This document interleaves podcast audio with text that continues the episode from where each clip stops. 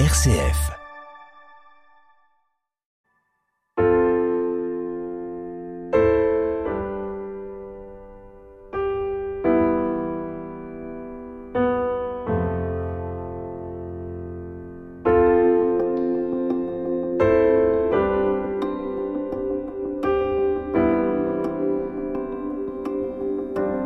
Vous avez dit fragile, Anne Guerléo. La maltraitance des enfants brise des vies. Emma le sait bien, puisqu'elle en a elle-même été victime. À 18 ans, elle a créé l'association SPEAK pour recueillir la parole des mineurs victimes de violences. Dans un instant, nous entendrons son témoignage et celui de ses amies Claire et Clémentine, elles aussi membres de SPEAK. Et puis, en seconde partie d'émission, vous pourrez réagir et témoigner à votre tour. Et vos paroles seront accueillies justement par Emma qui est avec nous ce soir. Bonsoir Emma. Bonsoir. Merci d'être avec nous depuis Lille où vous êtes en ce moment et je me remercie au passage François Bertin, technicien de RCFO de France qui assure ce duplex. Et puis avec nous aussi Daniel Massiel, bonsoir. Bonsoir. Avec nous comme chaque mois pour accueillir euh, tout à l'heure les paroles des auditeurs et des auditrices. Je vous rappelle pour ceux qui découvriraient euh, l'émission ce soir, je rappelle que vous êtes diacre et cofondateur de l'association Participation et Fraternité qui coproduit cette émission. À partir de 21h30 ou un peu plus, vous pourrez donc, euh, vous qui nous écoutez ce soir, nous appeler pour réagir et témoigner à votre tour. C'est Alette qui accueille vos appels ce soir au standard. Et d'ores et déjà, vous pouvez nous écrire à direct.rcf.fr. Vous avez dit fragile, une coproduction RCF, participation et fraternité. Et nous partons à Dijon à la rencontre d'Emma, Claire et Clémentine. Emma a 20 ans, elle est étudiante en lettres modernes, elle est présidente et fondatrice de SPIC. Claire est étudiante en droit, elle a 24 ans, elle est secrétaire de l'association. Quant à Clémentine, la dernière arrivée, elle a 23 ans, elle est infirmière, elle est bénévole à SPIC. L'association existe depuis 2020 et Emma raconte comment et pourquoi elle l'a créée. Le jour de mes 18 ans, du coup, j'ai créé l'asso euh, parce qu'il fallait que je fasse quelque chose de ma vie, donc euh, j'ai fait ça. Et l'idée, c'est vraiment euh, beaucoup de partage, de un peu renouveler ce qui se fait au niveau de la protection de l'enfance pour permettre vraiment que les jeunes soient au centre des décisions qui les concernent et qui ne soient plus juste des dossiers je pense que le fait d'être une personne qui a pu être concernée par des violences euh, ou d'être jeune tout simplement et d'être quelqu'un qui, enfin, on est tous, toutes des personnes qui se requestionnent beaucoup. Donc le fait de toujours euh, remettre en question nos acquis et d'être humble face aux enfants, de se mettre à hauteur d'enfants, je pense que ça change beaucoup de choses dans l'accompagnement des jeunes. On donne aussi beaucoup de temps. Ce que les éduques et les assistantes sociales ne peuvent pas forcément faire, parce que là, c'est pas de leur faute, c'est manque de moyens. Nous, on prend le temps, on a le temps, et du coup, les jeunes euh, bah, apprécient ça parce qu'ils sont en vraie demande d'attention, quoi. Quand vous disiez, euh, j'ai fait ça le jour de mes 18 ans parce que j'avais envie de faire euh, quelque chose de ma vie, est-ce que vous pouvez en dire plus sur ce besoin-là qui avait l'air très vif? Quand on est quelqu'un qui a vécu des trucs, enfin quand on s'est vu mourir, on a besoin de se sentir vivant après. Et moi, ma façon de me sentir vivante, c'est d'aider les autres parce que voir quelqu'un s'en sortir parce qu'on lui a donné des billes pour s'en sortir, il n'y a rien de plus euh, vivifiant dans la vie. Donc euh, voilà, c'est ma manière de me sentir vivante. Et vous, vous aviez eu des billes Puisque vous étiez capable à 18 ans de faire ça quand même. J'ai eu beaucoup de chance dans mon malheur, c'est que j'ai été accompagnée par la, Fondation des apprentis d'Auteuil. Ça m'a sauvé la vie et en fait, le simple fait qu'ils m'aient fait confiance, bah, ça a tout changé. Ils ont pris le temps avec moi aussi, ils m'ont prise telle que j'étais en tant qu'individu. Ils ont respecté mes choix de scolarité, mes choix de vie. Euh, et donc en fait, ça a fait que j'ai pu avoir assez confiance en la vie pour faire ça. Et, et voilà. Claire, vous dans le trio, vous êtes la deuxième arrivée. C'est quoi l'histoire? Comment vous avez rencontré Emma et comment vous avez eu envie de rejoindre SPIC Je fais des études de droit et j'ai fait un stage euh, auprès d'une juge des enfants euh, l'année dernière. Et ça m'a un peu alertée sur la situation et je me suis dit que j'avais envie aussi de m'investir de mon côté, en dehors de mes études. Et donc j'ai cherché un peu les associations qui étaient euh, sur Dijon et je me suis rendu compte qu'il y avait très peu d'associations qui étaient euh, facilement euh, contactables. Speak, l'avantage c'est que c'est beaucoup sur les réseaux sociaux et donc moi j'ai trouvé par l'intermédiaire des réseaux sociaux et j'ai donc envoyé un mail à Emma et donc on s'est rencontrés en octobre. Et j'ai tout de suite été bah, très enjouée de, de rejoindre l'association et de m'investir pour cette association. Clémentine, pour vous, ça s'est passé comment? Bah, En fait, c'est Claire qui m'en a parlé. parce qu'on a amis de base. Et en fait, moi, comme en étant infirmière, j'avais déjà vu des enfants et des situations difficiles. Et c'est vrai que dans notre métier, on peut pas toujours faire grand chose et on n'a pas toujours le temps à part alerter avec l'assistante sociale, etc. Et quand du coup Claire m'en a parlé, je me suis dit que je pourrais aider donc à l'extérieur et déjà utiliser mon temps pour pouvoir partager avec les enfants, être là pour eux et euh, leur donner ouais de ma disponibilité. Donc je me suis dit que c'était une bonne chose. Et puis la cause, euh, enfin elle me tient à cœur, donc euh, je voulais la soutenir. Et puis en plus on est une, association de jeunes, donc c'est vrai qu'on est dynamique, on a une bonne cohésion de groupe, donc c'est vrai que c'est super. Alors aujourd'hui, vous êtes combien dans l'association Emma? On est une trentaine de bénévoles, trois catégories de bénévoles pour que chacun s'y retrouve un petit peu. On a les bénévoles administratifs, donc là c'est plutôt les personnes un peu plus âgées qui euh, se sentent pas forcément légitimes d'aller voir les enfants ou personnes qui ne se sentent pas légitimes. Donc eux ils s'occupent du mécénat, ils s'occupent euh, de faire les dossiers de subvention, ils s'occupent de tout ça. Il y a les bénévoles euh, parrains-marraines, donc c'est souvent des personnes un peu plus âgées aussi, mais qui ont envie quand même d'avoir un lien avec les enfants. Et donc là, c'est euh, un lien euh, qu'on veut un peu plus pérenne dans le temps, c'est-à-dire un vrai engagement des parrains marraines envers l'enfant, du coup, et des bénévoles accompagnants qui s'occupent d'aller faire la prévention, d'aller faire les accompagnements sur les sorties, enfin voilà. Depuis que vous avez rejoint l'association, je voudrais vous demander à, chacune peut-être le meilleur souvenir ou un moment clé ou qui dit vraiment quelque chose de votre rapport à l'association ou juste un bon moment. Moi, je crois que c'est vraiment ma rencontre avec Claire, pour de vrai, parce que euh, bah, je m'attendais pas du tout à rencontrer une personne comme ça. Et en fait, c'est là où j'ai vraiment pris conscience que euh, bah, l'assaut Speak, c'était pas que des trucs hyper factuels et tout, c'était vraiment concret. Et rencontrer des gens incroyables comme ça, bah, c'est une vraie chance et je pense que c'est vraiment mon meilleur souvenir. Elle se soucie vraiment des autres, elle est à l'écoute et elle a un truc en elle qui est hyper positif. Je ne saurais pas comment le décrire, mais voilà. Et je pense que c'est une très bonne amie. Donc voilà, c'est tout. C'est l'histoire de Speak en fait. Toutes les rencontres qu'on a faites euh, depuis le début, c'est ça qui permet à l'assaut de grandir et c'est incroyable parce qu'on a vraiment rencontré plein de gens différents et. Euh, bon Claire, j'ai l'intuition que vous allez me dire c'est ma rencontre avec Emma, mais vous avez le droit de dire autre chose aussi en plus. J'oserais pas dire autre chose. mais euh, bah, moi, ça va être un peu cliché, mais c'est ma rencontre avec Emma de base et tout ce qui a été euh, fait après. J'ai pas un bon moment. Pour qu'on commence à voir euh, à quoi ça ressemble l'action de Speak, ce que vous faites, racontez-nous un moment, par exemple. Emma parlait de, de sortie, de prévention. Bah, moi, je dirais que c'est la commission jeune parce que c'est la première chose que j'ai réellement fait dans l'assaut. On va au foyer donc des apprentis d'Auteuil de Dijon toutes les deux semaines environ euh, pour euh, recueillir la parole de jeunes qui sont là-bas sur euh, leur vie au foyer, ce qui va pas, ce qui va, tout ce qu'ils veulent nous dire, ils peuvent le faire. Et donc c'est vraiment un moment important aussi pour moi parce que bah, c'est vraiment là où je me suis dit ok, ce que je fais a un sens et a une répercussion pour plein de jeunes et pour le foyer en, lui-même. Quel regard vous portez sur votre rôle spécifique? Parce que au foyer, bah, j'imagine que comme dans tous les foyers, il y a des éducateurs, il y a des professionnels. Votre rapport à vous, notamment dans la libération de la parole, il est de quel ordre? Parfois, je me sens pas légitime à recueillir tout ça parce que euh, j'ai l'impression que, voilà, euh, n'ayant pas connu ce parcours de l'aide sociale à l'enfance, j'ai peur de mal faire, de dire des choses qui ne conviennent pas. Mais plus le temps passe et plus je me rends compte que non, on n'est pas des éducateurs, on n'est pas des juges et euh, on n'est pas des personnes qui représentent une quelconque autorité pour eux. Et du coup, on sent qu'on n'a pas le même rapport avec eux. Euh, je peux comparer par rapport au, moment où j'étais en stage avec la juge des enfants. Le rapport entre la juge et, le jeune, il, ne se passe pas grand-chose. Alors que euh, le rapport entre un bénévole et un jeune, c'est totalement différent parce qu'il n'y a pas ce, lien d'autorité. voilà. Vous avez dit, je me suis demandé si j'étais légitime. Emma, vous avez employé aussi ce mot-là de, de légitimité. Quelle est votre réflexion sur ce que disait Claire euh, quand elle dit mais n'ayant pas connu ce parcours-là de l'aide sociale à l'enfance, je me suis demandé si j'étais légitime. C'est une question qui s'est posée?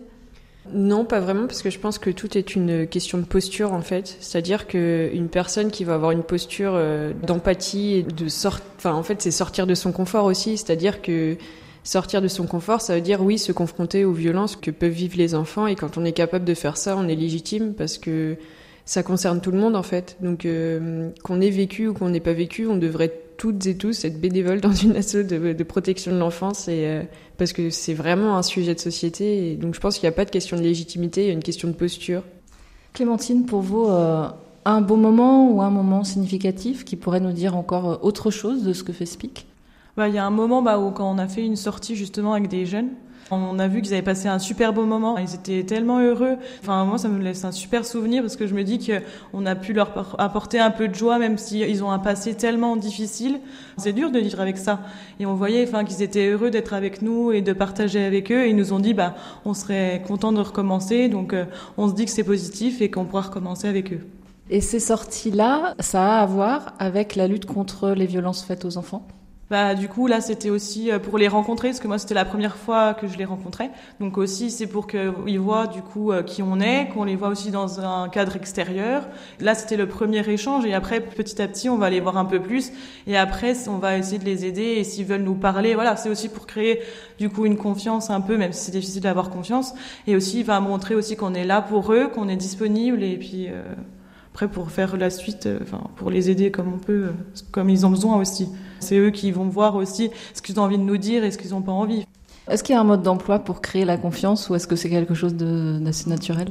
Non, il n'y a pas de mode d'emploi. Après, c'est, euh, enfin, faut être soi-même déjà, être honnête, être, euh, ne pas les juger. Enfin, après, c'est chacun, c'est la personnalité de chacun. Il n'y a pas de non, il n'y a pas de mode d'emploi pour moi. Vous, vous vous êtes posé la question de la légitimité qu'évoquait Claire?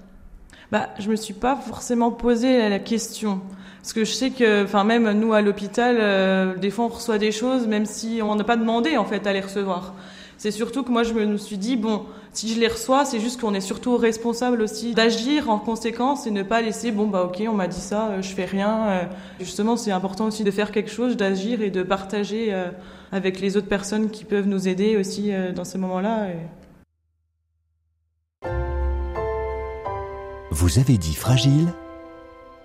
RCF. Dans un peu moins de 20 minutes, nous accueillerons vos appels au 04 72 38 20 23 et puis vous pouvez d'ores et déjà nous écrire à direct.rcf.fr pour réagir au témoignage d'Emma, Claire et Clémentine et partager votre propre expérience vos questions aussi peut-être. Mais pour l'instant, on poursuit la découverte de SPIC, jeune association dijonnaise qui lutte contre les violences faites aux enfants. L'action de SPIC comporte un volet prévention qui a vocation à se développer, comme l'explique Emma. Pour l'instant, c'est beaucoup sur les réseaux sociaux parce que euh, toute prévention nécessite un agrément. Donc on ne va pas dans les écoles pour l'instant parce qu'on n'a pas l'agrément, mais on est en train de faire la demande. Ensuite, on fait un peu de prévention. Bah, en fait, à chaque fois qu'on voit les jeunes, euh, par exemple, encore hier, euh, j'ai fait de la prévention sur le tabagisme euh, parce que ça c'était opportun à la situation. Et après, j'ai fait de la prévention sur les violences à ce même jeune. Donc, en fait, c'est hum, aussi au fil des conversations, au fil des, moments qu'on passe avec les jeunes, on, donne toujours des petites bribes de solutions à leurs soucis. Et en fait, c'est un vrai, une vraie relation un peu éducative, tout en étant un truc plutôt cool parce qu'on n'a pas ce statut, comme disait Claire, euh, d'éducateur, de juge, euh, de psy ou je ne sais quoi. quoi. Est-ce que euh, vos âges, vous êtes toutes les trois très jeunes, ont à voir aussi dans la relation de confiance qui peut se tisser Non pas qu'elle ne serait pas possible avec des plus âgés, mais est-ce qu'elle est différente? Oui, je pense que oui. Le fait d'être jeune, ça veut dire qu'on a le même langage qu'eux on a la même culture, alors euh, culture, chacun a sa culture, mais euh, on comprend un peu euh, tout ce qu'ils peuvent nous, nous dire, regarder, les sorties dont ils ont envie de faire. Enfin, voilà, on a un peu les mêmes choses en, en, commun, et du coup, le dialogue est plus facile, je pense, de base. Et après, plus les choses avancent, plus il y a ce, bah, ce lien de confiance qui se crée parce que ils s'identifient plus à nous, on s'identifie plus à eux, mais ça ne veut pas dire que euh, personne plus âgée euh, euh, ne pourrait pas recueillir la parole parce que, comme dit Emma, c'est une question de posture. Donc, peu importe l'âge. Mais je pense que pour tout ce qui est sorti, pour tout ce qui est voilà les activités qu'on peut faire, c'est peut-être plus simple pour eux d'aller avec des jeunes plutôt que des personnes plus âgées, qui leur fait penser soit aux éducateurs, aux directeurs, enfin voilà tous les adultes qui sont dans leur vie quoi. Donc voilà. Les jeunes qu'on rencontre, c'est quand même beaucoup des jeunes qui sont en très très grande souffrance. Et les jeunes en très grande souffrance, ils ont tendance à être euh, très institutionnalisés. L'accompagnement que nous on propose, c'est justement aussi de sortir de ça pour leur permettre de, vivre d'autres choses. Et je pense que l'âge par moment joue parce que euh, bah, c'est très rare d'avoir des éduques euh, jeunes, enfin très jeunes en tout cas. C'est rare d'avoir des gens qui prennent du temps vraiment pour nous en étant dans une à la fois on est des jeunes qui ont une posture d'aide parce qu'on on a les moyens d'aider vraiment les jeunes et on se donne les moyens de faire ça. Mais à la fois, on a aussi cette posture, comme disait Claire, de, de jeunes qui connaissent les mêmes musiques, qui ont les mêmes, euh, enfin, les mêmes références et tout. Donc, euh, je pense que ça aide aussi quand même par moment. Euh, enfin, ils parlent pas des murs, quoi. Clémentine, quand Emma dit on a les moyens de les aider, en même temps on peut se dire euh, il peut y avoir un côté un peu vertigineux, enfin surtout quand comme vous on, finalement on découvre un peu tout ça, même si par votre métier vous y étiez confronté. Quels sont les moyens dont parle Emma justement? Quand on a intégré l'association, on a eu des formations en fait. Et donc du coup, ils nous ont formés à savoir communiquer, du coup au niveau de la communication, comment recueillir une parole d'un enfant, qu'est-ce qu'il faut faire, comment réagir, etc. Après, on échange beaucoup, donc après, si aussi on a des questions, bah, on peut euh, les partager, enfin les poser à Emma. Enfin, c'est vrai qu'au moins elle est ouverte et disponible si on a des questions. Euh. Enfin, on a moins peur du coup de rencontrer les jeunes parce que euh, du coup, on a quand même des outils en main pour pouvoir les aider et faire ça bien. Le recueil de la parole, justement, euh, comment il se passe? Est-ce que euh, il y a un cadre très précis? Est-ce que c'est vous qui posez des questions ou est-ce que ça vient quand ça vient et de vraiment à l'initiative des jeunes que vous rencontrez? Mais justement, dans cette démarche de désinstitutionnalisation, j'arrive jamais à le dire, euh, l'idée c'est de sortir en fait des cadres. Parce que généralement la, la, le recueil de la parole des enfants c'est un truc hyper violent. C'est-à-dire qu'on voit qu'un enfant va pas bien donc on lui pose des tonnes de questions.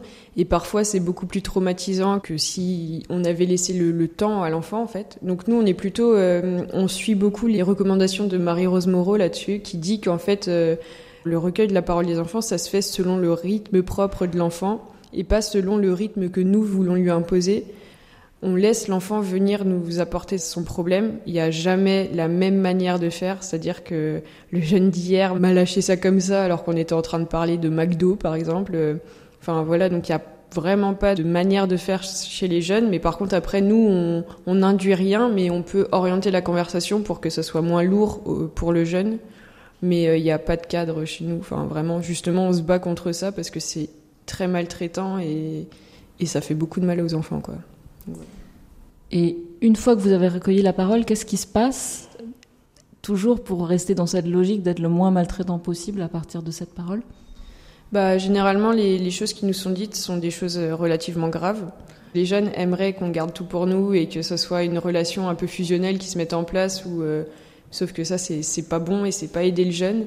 On dit au jeune ce qui va se passer, on est très transparent avec lui, on lui fait pas de fausses promesses, on lui dit exactement ce qui va se passer. On lui dit aussi que c'est des démarches très longues, très lourdes et qu'un signalement, ça a des conséquences, mais que nous, on sera là pour euh, l'aider euh, dans ces conséquences-là, parce que c'est aussi... Euh, Enfin, il y a beaucoup de choses très maltraitantes dans le système quand même de protection des enfants. Donc on, explique vraiment les choses et on, accompagne l'enfant jusqu'à ce que lui en ait marre en fait donc on est là et, et il peut nous appeler n'importe quand. Et donc on fait des signalements, on fait des recueils d'informations préoccupantes quand on n'est pas sûr, mais euh, pour de vrai ça n'arrive quasiment jamais. Et après, ben, on attend, et ça c'est plus de notre sort après, mais on est là pendant le, le temps d'attente aussi, qui est aussi très angoissant. Quoi. Et si l'enfant dit non, mais moi je veux pas euh, qu'il y ait de signalement? Pour de vrai, ça n'arrive pas. Ça n'arrive pas parce que les jeunes qui nous parlent euh, savent comment on fonctionne. Généralement, ceux qui, enfin pour l'instant, ceux qui ont révélé les trucs les plus graves, ils me les ont dit à moi, donc ils me connaissent bien. Ils savent que je suis quelqu'un de, de, tenace, donc euh, ils savent que je vais pas les lâcher et que je serai là coûte que coûte et que je vais, je vais me démener pour que leur, euh, leur situation s'arrange. Donc ils savent ça. Et du coup, ils, quand ils nous parlent, ils savent très bien que qu'on va les aider par derrière et que ça va pas être quelque chose qui va être parti dans le vent. Parce que le truc qui fait que les jeunes euh, se disent, bah tiens, euh, faut que l'adulte garde ça pour lui, c'est en fait que les jeunes se retrouvent face à un mur et qu'ils se disent, mais mince, euh, là j'ai parlé, mais il va juste rien se passer. Et quand mes parents vont apprendre que j'ai parlé, bah ça va être encore pire. Ou quand euh, l'éducateur ou n'importe qui de maltraitant va apprendre, ça va être pire. Et donc, euh, nous, ça n'arrive pas pour de vrai. Les jeunes ne nous demandent pas de garder le silence, ils savent qu'on sera là et ça change tout en fait. Clémentine et Claire, pour vous qui êtes arrivés plus récemment, est-ce que ça vous est arrivé déjà d'avoir à, à, recueillir euh, ce type de paroles? Non, pas encore. Comment vous l'envisagez? Est-ce que c'est quelque chose qui vous fait peur ou est-ce que vous vous sentez prête à vivre ça? Clémentine? C'est compliqué de savoir. Je pense que c'est sur le moment faudra savoir bah ok il faut réagir et euh, après être honnête c'est sûr que ça va pas être facile mais je pense que au moins j'aurais fait le nécessaire et euh, je sais que je peux en parler à Emma et au pire elle peut m'aider à gérer les enfin si j'y arrive pas Claire? Euh, bah moi je me sens prête De toute façon, j'avais cette idée depuis le début quand je suis arrivée dans l'association. J'ai pas trop d'appréhension. Après, c'est facile à dire, et je pense qu'une fois qu'on se retrouve devant la situation, c'est beaucoup plus difficile. Mais voilà, vu qu'on a les clés, on a juste à les mettre dans la porte, en fait. Emma, on sent qu'à la fois il y a une équipe très euh, solidaire et que cette vie-là elle est importante, et en même temps on sent aussi que beaucoup de choses euh, reposent sur vous. Quand Clémentine dit bah si jamais euh, c'est compliqué, je sais que qu'Emma est là, que je peux aller la voir. Je vois Claire qui fait oui oui, qui hoche la tête. Quand on a 20 ans, qu'on a vécu ces choses dont les enfants viennent vous parler, est-ce qu'il n'y a pas des moments où ça peut être un peu lourd quand même? Et puis comment on fait pour faire face? Il y a des fois où c'est lourd effectivement parce que on met un peu dans une position de, grand Manitou qui va euh, tout diriger et tout, mais en fait, euh, moi, c'est tout ce que je veux pas. C'est-à-dire que le but de Speak, c'est aussi que chacun et chacune puisse avoir une place qui lui soit propre. Donc parfois c'est un peu lourd parce que euh, on m'appelle à des heures, à point d'heure, enfin tout le monde m'appelle tout le temps, que ce soit des bénévoles, des jeunes. Enfin en fait c'est ça aussi, c'est que j'ai du coup je gère les bénévoles, je gère les jeunes et parfois, les gens sont dans telle détresse qu'ils oublient que la personne en face a aussi des trucs à, faire. Et j'ai aussi ce truc, c'est que je, ne ferme jamais la porte. Donc parfois, c'est vraiment lourd parce que bah, quand on ferme pas la porte, généralement, les gens entrent. Donc euh, des fois, c'est un peu lourd, mais je pense que j'ai une façon de gérer euh, tout ça qui m'est propre.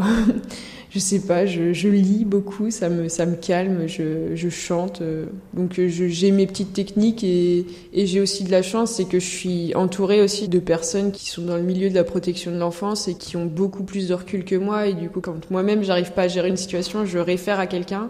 Et on est, enfin, personne dans Speak n'est jamais seul face à quelque chose, même moi en fait. Donc ça va, pour de vrai. Des fois c'est lourd, mais c'est pas de la lourdeur euh, insupportable, c'est de la lourdeur positive en fait. Ça va sur RCF ce soir avec euh, Clémentine, Claire et Emma de l'association SPIC à Dijon. On parle de lutte contre la maltraitance des enfants. Au-delà de leur action auprès des enfants, leur ambition, c'est aussi de faire bouger les lignes dans la protection de l'enfance. Emma. Il y a beaucoup de choses qui devraient bouger dans la protection de l'enfance en France. Je pense que les manières de gérer les signalements devraient être revues parce que là, euh, il faut savoir quand même qu'un signalement, donc euh, on prend les, informations préoccupantes, c'est trois mois d'enquête sociale et pendant ces trois mois d'enquête sociale, l'enfant est toujours euh, chez ses parents quand c'est le cas des parents maltraitants. Et les parents sont toujours tenus au courant de quand les services sociaux viennent au domicile pour voir la famille. Donc généralement, quand il y a des problèmes, bah, comme de par hasard, ces jours-là, tout va bien. donc ça, c'est un vrai problème. Il y a les lenteurs administratives parce que, bah, mine de rien, c'est très long. Et c'est pas de la faute des travailleurs sociaux pour de vrai, c'est juste de la faute du manque de moyens, manque de tout ce qu'on veut, mais euh, c'est un vrai problème. Donc ça, ce serait super que ça bouge. Et ce serait génial en fait qu'on fasse de la prévention, que les séances de psy euh, soient prises en charge pour les jeunes, parce que c'est pas le cas. Que euh, quand on sait qu'un jeune a vécu des violences, bah, on l'accompagne aussi, mais qu'on l'accompagne pardon inconditionnellement c'est pas parce qu'un jeune va être très bon à l'école, mais qu'il a vécu des violences qu'il faut pas l'accompagner, parce que c'est pas pour autant qu'il souffre pas. Enfin, en fait, il faut sortir des schémas où un jeune qui va mal, c'est forcément un jeune qui va taper les gens ou qui va fumer de la drogue. C'est pas ça, en fait. Je sais pas, il faut, il faut hum, renouveler un peu les mentalités des gens et sortir des tabous et oser parler des choses, parce que oui, les violences existent et que oui, elles détruisent des vies pour de vrai. Et donc, euh, en parler, c'est la meilleure solution, quoi. D'où le nom de Speak, parce que tout est réfléchi dans cette. C'est quelque chose euh, qui est important aussi pour vous, euh, Claire? Alors moi, c'est pas tant sur le côté aide sociale à l'enfance parce que euh, bon, il y a plein de choses à faire, mais Emma en a déjà parlé. Moi, c'est plus pour le côté éducation nationale, service de police, de gendarmerie. En fait, je trouve qu'il y a un problème commun à tout ça, c'est le manque de formation. Il y a des choses qui sont mises en place, mais ça va pas assez loin. Les professeurs, ils sont vraiment, euh, enfin, il y a un manque de formation incroyable. On a plein de bénévoles qui sont soit des instituteurs, soit des anciens instituteurs, et qui, nous, disent à chaque fois, mais euh, on n'a aucun, pour le coup, on n'a aucune clé on n'a reçu aucune formation, aucun guide pratique pour nous dire bon bah dans ces cas-là, faudrait faire ça. Bon alors mis à part euh, voilà les procédures de signalement, mais dans le recueil de la parole de l'enfant, il y a rien, il y a rien qui est fait. Et je pense que bon c'est un problème de moyens, mais aussi de volonté. Euh, c'est-à-dire que voilà il y a plein de formateurs qui existent. Il faudrait juste s'y intéresser un minimum et, je pense que ça, ça sauverait vraiment pour le coup des vies. Qu'est-ce que vous auriez envie de dire aux, auditeurs?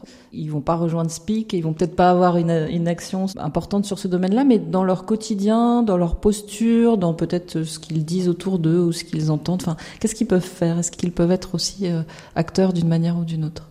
Moi, je pense que c'est dans la façon de regarder, enfin le regard. Quand on, on regarde les gens, parfois on, on s'intéresse pas. Euh, on regarde les gens par rapport à nous et on essaie de comprendre leurs émotions par rapport à nos émotions. Donc je pense que c'est pas ce qu'il faut faire et que tout le monde pourrait se dire quand euh, il parle à, quelqu'un ah, peut-être que quand il dit ça, il veut dire quelque chose, alors que moi je le prendrais pas de cette façon. Mais je pense que tout est dans le dans le regard, dans la façon d'entendre euh, les, personnes qui, qui sont dans notre entourage en fait, parce que euh, ça peut être nos amis, ça peut être des, des gens qu'on voit une seule fois, mais qui dans leur regard vont transmettre quelque chose. Donc voilà, une action toute simple, c'est plus écouter et prendre le temps d'écouter les gens. Et le faire en se décentrant de soi-même, c'est ça? Oui, moi je pense que et puis en fait je parle en connaissance de cause parce que je me suis déjà rendu compte que quand euh, je- j'entendais quelqu'un, je réfléchissais par rapport à moi. Je me disais ah comment moi je réagirais? Oui, mais c'est pas ça le sujet. C'est comment on va réagir ou alors comment la personne elle se sent avant tout et euh, trouver des solutions de comment euh, elle va réagir et pas moi. Bah après oui aussi c'est dans la enfin dans notre vie de tous les jours aussi. Par exemple même au travail on est fermé on s'ouvre pas forcément aux autres. Et même déjà on se rend compte que bah des fois il y a des choses qui peuvent se passer autour de nous. Même par exemple on voit des fois des vidéos de gens qui se font agresser dans le métro personne ne bouge. Enfin être présent pour n'importe qui même si on connaît pas la personne en fait ça changerait tout. Il y aurait moins d'agression enfin on se sentirait moins en insécurité on se sentirait plus soutenu par des personnes même qu'on connaît pas.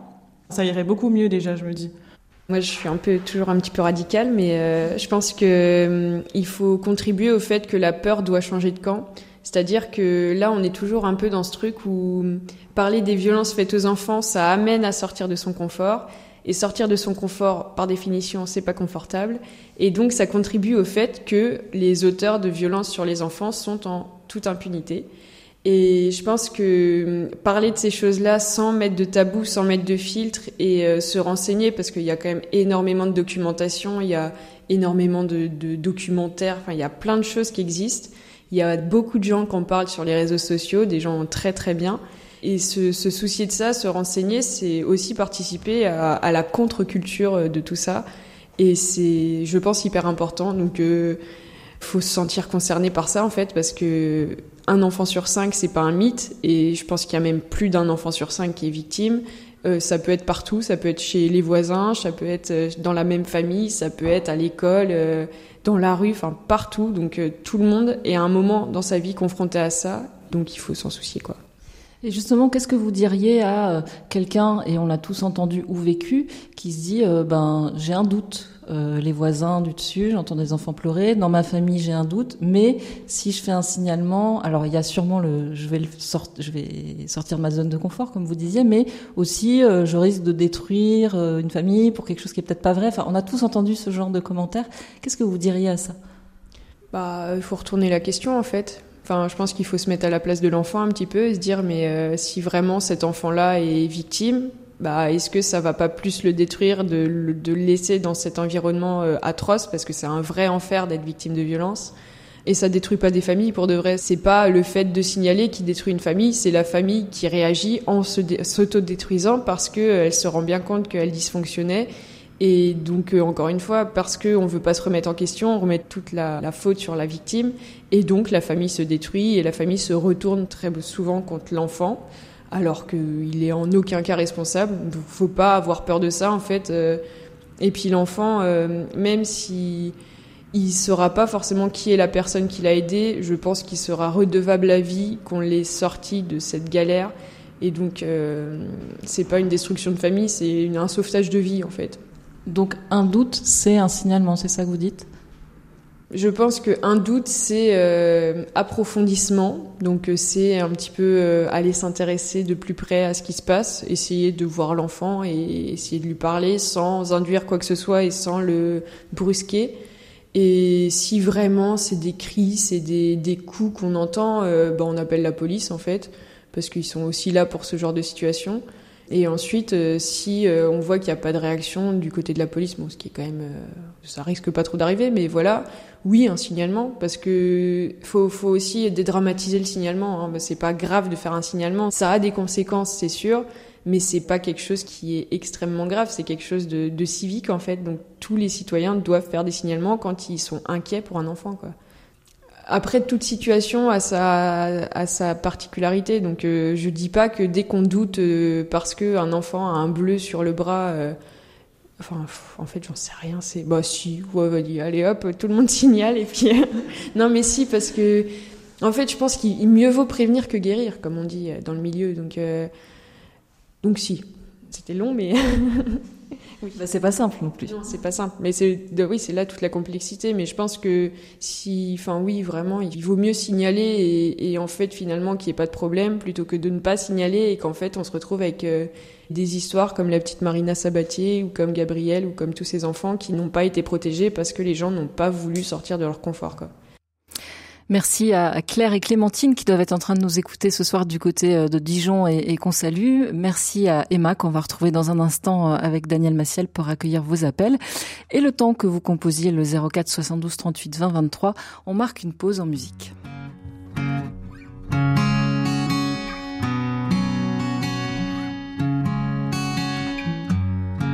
My name is Luca. I live on the second floor. I live upstairs from you. Yes, I think you've seen me before. If you hear something late at night, some kind of trouble, some kind of fight, just don't ask me what it was. Just don't ask me what it was. Just don't ask me what it was. I think it's cause I'm clumsy. I try not to talk too loud. Maybe it's because I'm crazy. I try not to act too proud. And they only hit until you cry. After that, you don't ask why. You just don't argue anymore. Just don't argue anymore. Just don't argue anymore.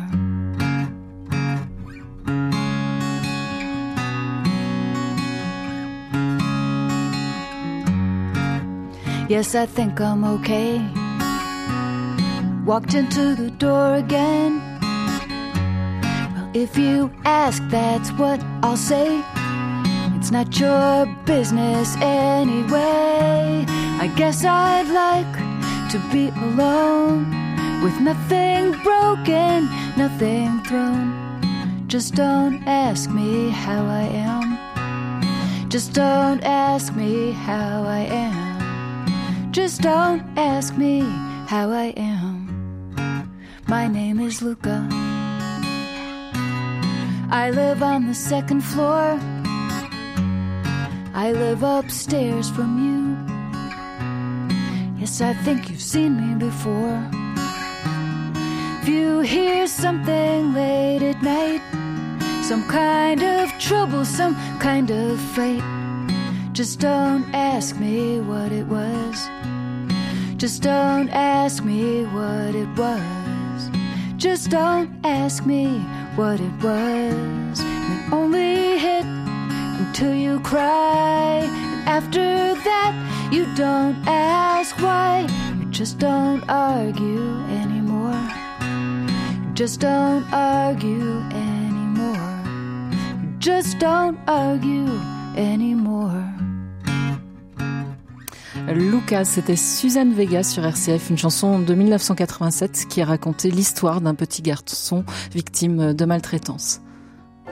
Pour intervenir à l'antenne, appelez le 04 72 38 20 23.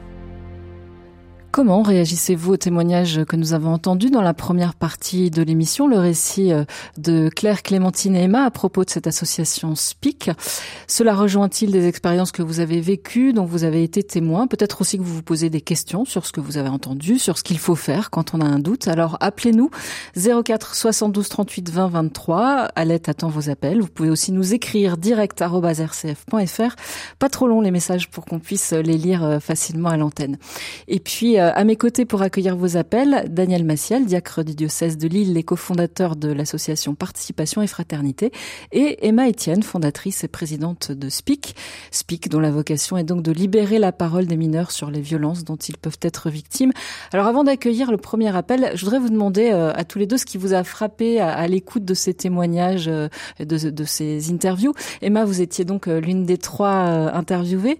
Et parfois formuler ce qu'on vit et le réécouter, bah, ça permet peut peut-être d'envisager les choses euh, différemment, de prendre du recul en tout cas euh, sur des choses dont on n'avait peut-être pas conscience. Qu'est-ce qui vous a frappé à la réécoute de cette interview qu'on a enregistrée il y a dix jours environ à Dijon?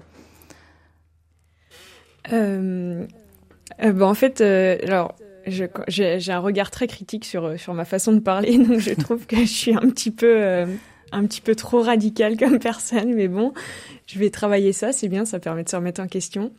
Et sinon, euh, bah en fait, je suis très, toujours très, très émue en fait d'entendre les, les bénévoles euh, et Claire et Clémentine euh, particulièrement parler de cette manière de speak parce que, bah en fait, quand j'ai monté l'association, j'étais persuadée que ça ne marcherait pas. Et en fait, ça fonctionne et ça, ça réunit des gens, donc c'est vraiment génial. Donc, donc voilà, je suis, je sais pas, c'est pas de la fierté, non, mais c'est de l'émotion. Et on sent aussi que les liens entre vous, ils sont, c'est une clé dans cette aventure-là. Ah ouais, c'est clair. Bah oui, oui, parce que on combat ça aussi, c'est-à-dire que il y a beaucoup de services et de d'institutions dans lesquelles il y a un manque de communication et c'est un problème parce qu'il y a des informations qui se perdent. Nous, peut-être qu'on surcommunique, je ne sais pas. Là, ça fait deux semaines qu'avec Claire, on, on, se parle par message et par vocaux euh, tous les jours. Donc peut-être qu'on est dans la surcommunication, je ne sais pas, mais en tout cas on communique beaucoup et dès qu'on a un moindre doute, hein, une difficulté, euh, une peur, euh, enfin voilà, quand euh, quand on se trompe de métro à Paris et qu'on ne sait pas comment faire, on appelle Claire et puis ça va mieux. Donc voilà. Daniel Massiel, vous avez préparé l'émission avec Emma, Claire et Clémentine, et puis vous connaissez bien Emma, vous découvrez pas du tout Speak ce soir, c'est même un, peu grâce à vous que nous on a découvert Speak. Qu'est-ce qui vous marque et vous touche dans ce qu'on vient d'entendre? Moi, je suis impressionné par euh, l'engagement de Claire, de Clémentine et d'Emma, euh, la force de cet engagement et puis euh, l'énergie. Hein, on sent une énergie débordante et en même temps, on sent que c'est pas, ça part pas dans tous les sens. C'est-à-dire qu'il y, y a, une qualité de relation. Elles ont beaucoup parlé de comment est-ce qu'elles instaurent un climat de confiance pour que la parole des jeunes puisse émerger et puis euh, toute la responsabilité, toutes les responsabilités qu'elles prennent. Euh, pour nous, c'est vraiment une bouffée d'air frais, c'est quelque chose qui, qui nous donne beaucoup d'espoir et, et, et, dans, des, dans des temps qui sont difficiles, vraiment, ça, ça fait du bien de, de vous entendre toutes les trois. Vous parlez de responsabilité, effectivement, il y a leur prise de responsabilité, et puis aussi, notamment de, votre part, Emma, un appel à la responsabilité lancé à chacun d'entre nous. Euh, oui, parce que je pense que bah ça c'est, peut-être un peu mon vécu qui reprend parfois le dessus, mais enfin, c'est ma vision des choses. En fait, je pense que dans trop de situations, il y a des gens qui ne prennent pas qui ne prennent pas position et du coup qui ne prennent pas leurs responsabilités, donc qui ne protègent pas les enfants. Et euh, là, on entend beaucoup euh, dans tous les médias euh, des discours hyper politisés sur la protection de l'enfance et tout, mais en fait, c'est pas politique, c'est vraiment civique. C'est-à-dire que un enfant, c'est c'est un enfant, c'est-à-dire que il a toute la vie devant devant lui et et aider un enfant aujourd'hui, c'est faire que demain, bah, ça sera quelqu'un qui ira bien ou qui ira moins mal que si on ne l'avait pas aidé. Donc, euh, c'est une responsabilité à prendre et, et c'est un moindre coût face à face à la douleur que, que ça suscite de pas être accompagné quoi. Bah justement, euh, avant qu'on accueille Marie-Thérèse qui patiente au standard et, que je remercie, je voudrais vous lire euh, sur cette question-là de la responsabilité le témoignage d'Irène qui euh, est enseignante. Elle depuis 13 ans, elle est enseignante et elle se dit très marquée par le chiffre que vous avez donné Emma d'un enfant sur cinq victimes de violence et elle dit que en 13 ans de carrière, elle n'a fait que de signalements, sans d'ailleurs ne jamais savoir si ça avait débouché sur du mieux pour les enfants. Et elle dit qu'elle est consciente de passer à côté de beaucoup de cas de violence et elle demande comment aider les enseignants à mieux détecter les enfants qui vont mal. Euh, Claire ou Clémentine, je sais plus, Claire, je crois, en parlait un petit peu en disant qu'il y avait un gros problème de formation. Est-ce que la clé est là? Quel conseil vous donneriez, vous, Emma, à cette enseignante? Euh, déjà, je lui dirais merci parce que ça veut dire qu'elle se pose des questions et c'est génial. Euh, je pense que effectivement, il y a un manque de formation. Euh, c'est pas c'est pas du fait des, enseignants, c'est c'est pas ça. Mais par contre, je pense qu'il y a beaucoup de documentation qui existe. Donc euh, moi, je vous conseillerais de lire euh, des Muriel Salmona, des Anne-Laure Buffet, des Marie-Rose Moreau, Édouard Durand, qui qui sont des personnes qui ont travaillé là-dessus et qui donnent des clés quand même dans leurs livres. Et c'est des livres euh, abordables euh, dans la mesure où c'est pas hyper scientifique, c'est vraiment euh, fait pour toucher un plus large public. Donc je vous conseillerais ça. Et si vous voulez en discuter plus longuement, on peut, on peut aussi vous, accueillir au téléphone ou par mail. Ou, enfin voilà, n'hésitez pas. On donne le mail de Speak ou elle passe par RCF oh bah oui, oui. eh ben, allez-y alors. Vous, vous, pouvez donner le mail. Alors, oula. Oui, alors ça c'est une de nos erreurs, c'est que c'est pas un mail hyper simple, c'est euh, le mail de Speak tout attaché gmail.com. Donc Speak c'est S P E A K. Le mail de Speak at gmail.com. 04 72 38 20 23, c'est le numéro que vous pouvez composer pour nous appeler ce soir. C'est le numéro qu'a composé Marie-Thérèse qui nous appelle de Caen. Bonsoir à vous Marie-Thérèse. Oui, bonsoir. Je précise que vous avez 85 ans. Oui, et eh bien alors, euh, oui, c'est pour partager enfin, ce que j'ai pu vivre justement avec euh, dans, en banlieue et avec euh, ben oui, des jeunes en difficulté. Mais d'abord, j'ai eu une phrase parce que pour moi, ça, ben c'est compte tenu parce que j'ai connu moi des, des, choses très difficiles dans mon enfance, mais pas dans ma famille parce que j'ai eu la chance d'avoir des parents très aimants mais une phrase que, que j'ai que je euh, que je relis euh, continuellement. Le plus grand bien que nous puissions faire aux autres n'est pas de leur communiquer notre richesse mais de leur révéler la leur. C'est de Louis Laval. Et ça pour moi euh, ça ça concrétise ce que ce que je vivais d'une façon naturelle. Et, et, je pourrais tout d'abord, je voulais dire que l'émission, vous avez dit fragile, pour moi, c'est l'émission la plus la plus extraordinaire de RCF et je voudrais que voilà qu'on en on en parle encore davantage. Je ferme la parenthèse. Et alors je peux je peux donner un, exemple de donc ceux, qui étaient dans, dans mon quartier. Tout naturellement euh, ben ils m'attiraient et alors euh, je donne un, exemple parce que euh, il y en avait un qui me dit ah non, je lui dis, dis donc, t'as un beau vélo. Oui, je l'ai volé. Et alors, donc, bah, je continue à le regarder sans, sans le juger. Et puis, bon, on parle. Et puis après, je lui dis, et toi, ça te ferait rien si on te piquait des, des affaires? Parce que dit, je l'ai piqué aussi. Ah bah ça, j'aimerais pas. Bon, je fais aucun commentaire, je le regarde toujours avec amitié. Et puis, la fois d'après, quand je repasse euh, près, dans, dans, là où il était, il me dit J'ai été leur porter le vélo. Ah, je restais sidérée. Ah bon? Oui. Et puis, il m'a dit Eh ben, tu peux le garder parce que j'en ai déjà un. Alors son copain qui fait Oui, mais t'as pris je sais pas quoi sur le vélo. Il dit Non, mais. Et, et, et alors, je, je, je suis encore dans l'admiration de, de ce, de ce, de, de, ce qu'il a fait. Et, et puis alors, j'ai eu bien, bien d'autres, échanges. Et puis un autre, alors comment je peux le dire euh, rapidement Parce que à la fin, ben, il venait chez moi. parce que c'est le téléphone, euh, vraiment, bref, ça, ça, se disait entre eux. Bon, et alors j'ai connu une chose complètement euh, ahurissante. Donc c'était deux grands, puis ils me disent euh, Ma sœur, c'est une salope. Moi aussi, la mienne, c'est une salope. Ah bon? Alors pourquoi? Qu'est-ce qu'il y a? Eh ben parce que elle va à la rue, la rue, et puis elle couche avec les bonhommes. Ah bon? Et alors, euh, euh, comment comment c'est arrivé? Ben, ben, faudrait lui demander parce que euh, je sais, si, si, je sais, c'est qu'elle elle était, elle, était dans un endroit où il avait dit qu'elle pouvait voir plein de choses et que c'était gratuit, mais ils lui ont dit, on te, tu dois donner, donner 5 euros. Alors, alors elles ont dit, on les a pas. Bon, eh ben, d'accord, tu viens gratuitement, et puis, mais alors après, ils ont, ils ont dit, faut que tu couches avec les hommes. Et alors, c'est ce qui fait que. Euh, Marie-Thérèse. Autrement, il faut que tu donnes les 5 euros, mais on les a pas. Et alors, je dis au, frère qui me racontait tout ça, je lui dis, mais. Euh, mais alors, tu n'as pas demandé à tes parents de, vous donner les 5 euros? Euh, Bah, jamais, parce que alors, qu'est-ce qu'ils auraient dit? Alors, je lui dis, et moi, si je les donne, les 5 euros, tu les donnerais? Bah oui.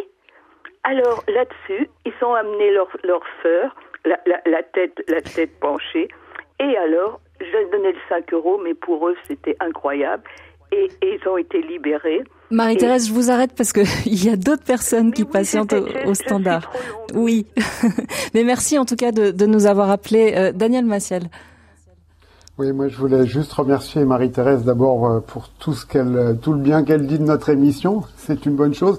Et puis aussi quand même, dans ce que Marie-Thérèse nous dit, c'est cette capacité d'attention à, tout ce qui est euh, autour d'elle et, ce regard qu'elle a qui est capable de détecter, d'entrer en relation. Et je pense que ça, c'est hyper important et qu'il faut le cultiver.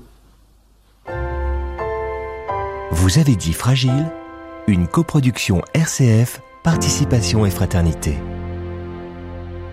Et vous continuez de nous appeler au 04 72 38 20 23. C'est le numéro qu'a composé Simone qu'on accueille maintenant. Bonsoir à vous Simone. Tout à fait. Voilà, on vous écoute. Alors donc, euh, là, comme je disais à la standardiste, euh, j'étais soignante dans un service d'enfants. J'ai vu beaucoup de choses qui m'ont interpellée. Et donc, euh, je voulais savoir, parce que moi, ça m'intéresse énormément ce qu'elles disent Emma, Claire et, Clémentine. Ah ben moi, je les suis complètement. Et justement, j'aimerais être bénévole. J'ai essayé là où j'habite. Hein. J'étais au droit de l'enfant, mais ça n'a pas abouti. Euh, j'ai fait du par... enfin, j'ai essayé de faire de...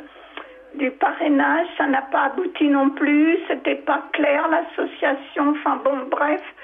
Euh, donc, euh, mais moi, ça me touche énormément de, m'occuper de ces enfants-là.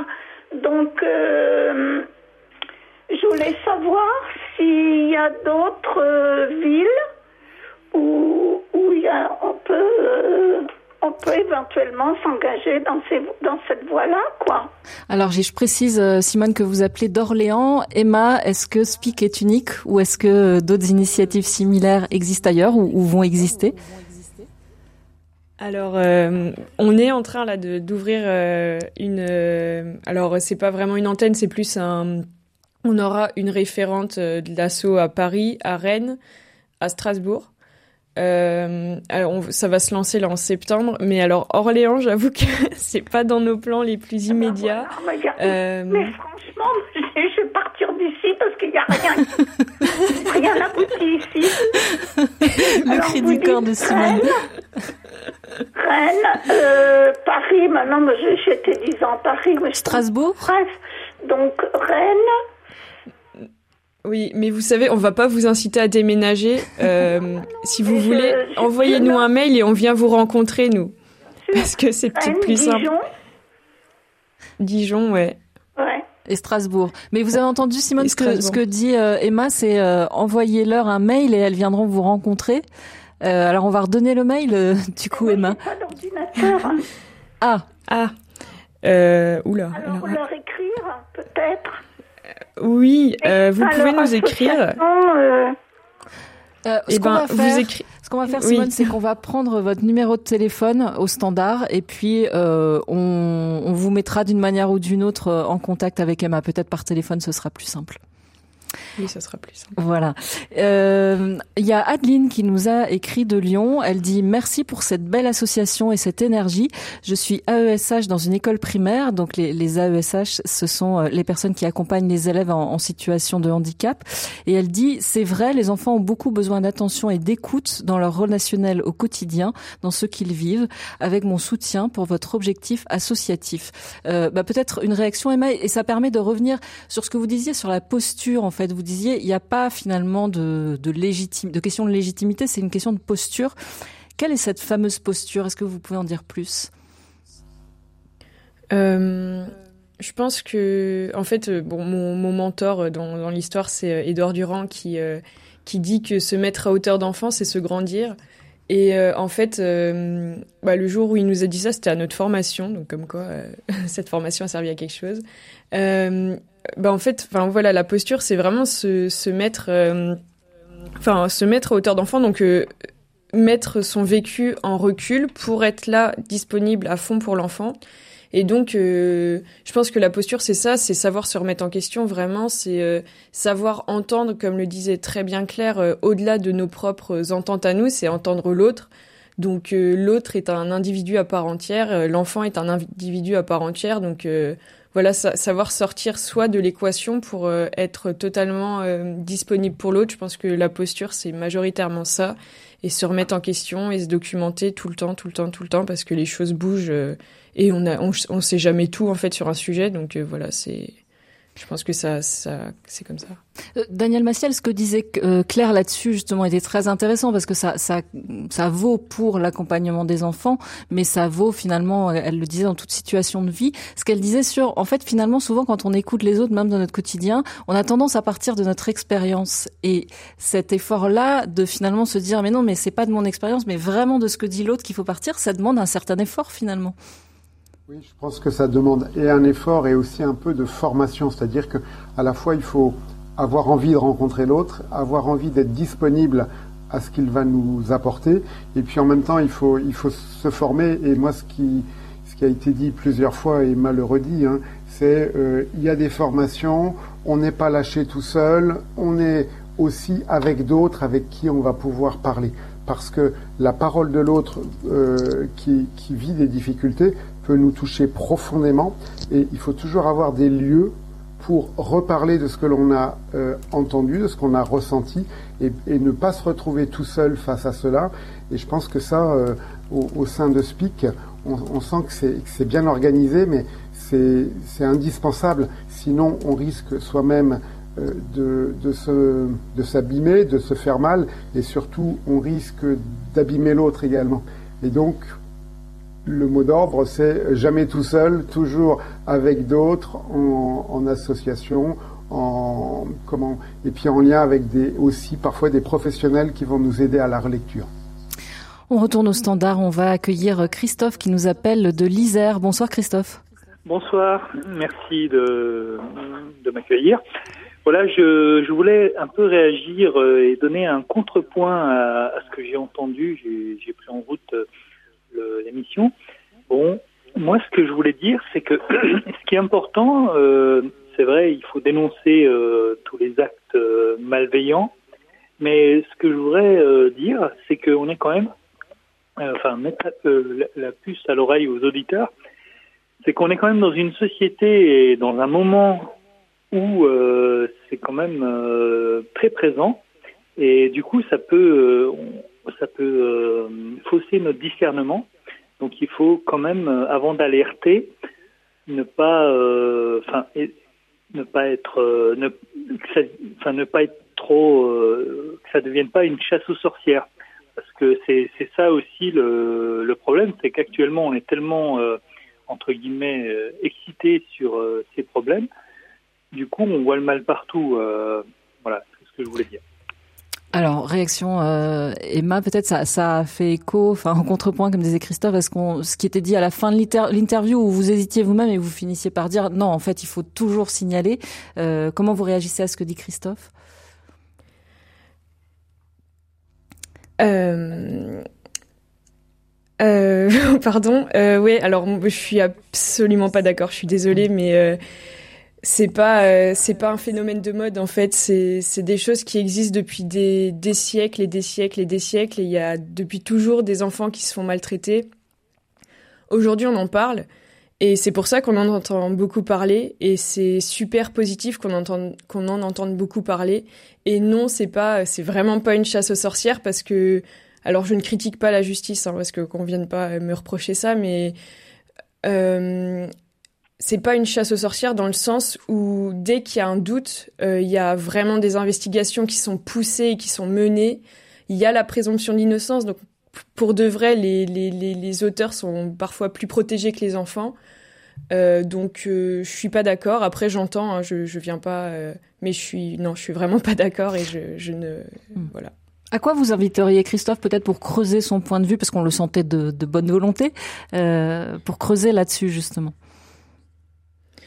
Bah je pense que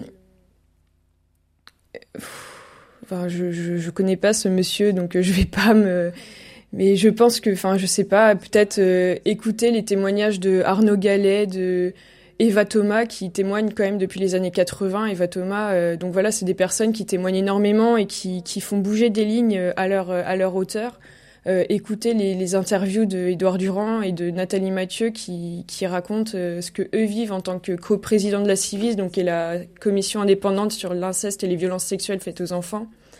Euh, voilà, c'est des gens qui qui sont confrontés depuis bien plus longtemps que moi parce que bah j'étais pas née quand ils ont commencé à travailler là-dessus, donc ils ils savent ils savent ce qui se passe et, et eux peut-être vous aideront à pas à changer de regard, parce qu'on n'a pas vocation à, à, à, à, imposer notre vision aux gens, mais peut-être à, à, voir les choses autrement et, et, et euh, voilà.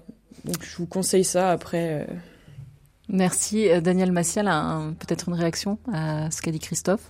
Ce que dit Christophe est, est, juste dans le sens où aujourd'hui il y a une libération de la parole et, et donc on en entend plus parler, euh, mais en même temps on voit bien à travers le travail de la Civis ou de la SIAZ que euh, heureusement, heureusement qu'il y a cette libération parce que euh, il y a eu des, dizaines, des centaines de milliers de personnes qui ont été victimes et qui, sont restées avec ça toute leur vie sans pouvoir en parler.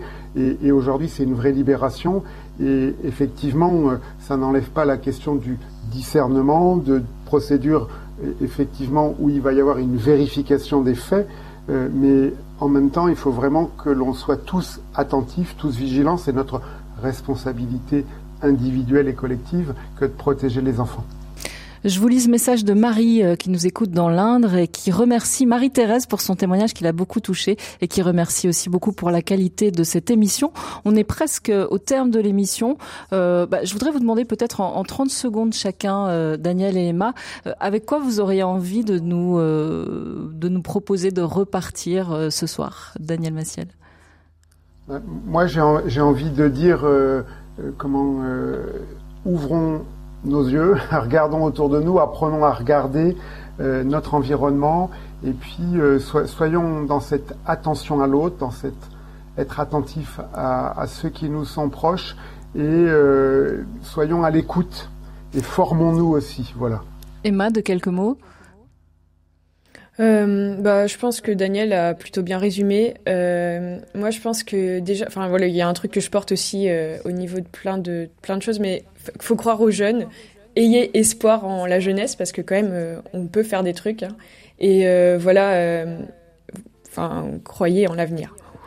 Merci beaucoup euh, à tous les deux. On arrive au terme de cette émission. Merci aussi à Claire et Clémentine. Merci à vous qui nous avez appelés ce soir, à Christophe Morag à la technique et à Alette de l'association Lazare au standard.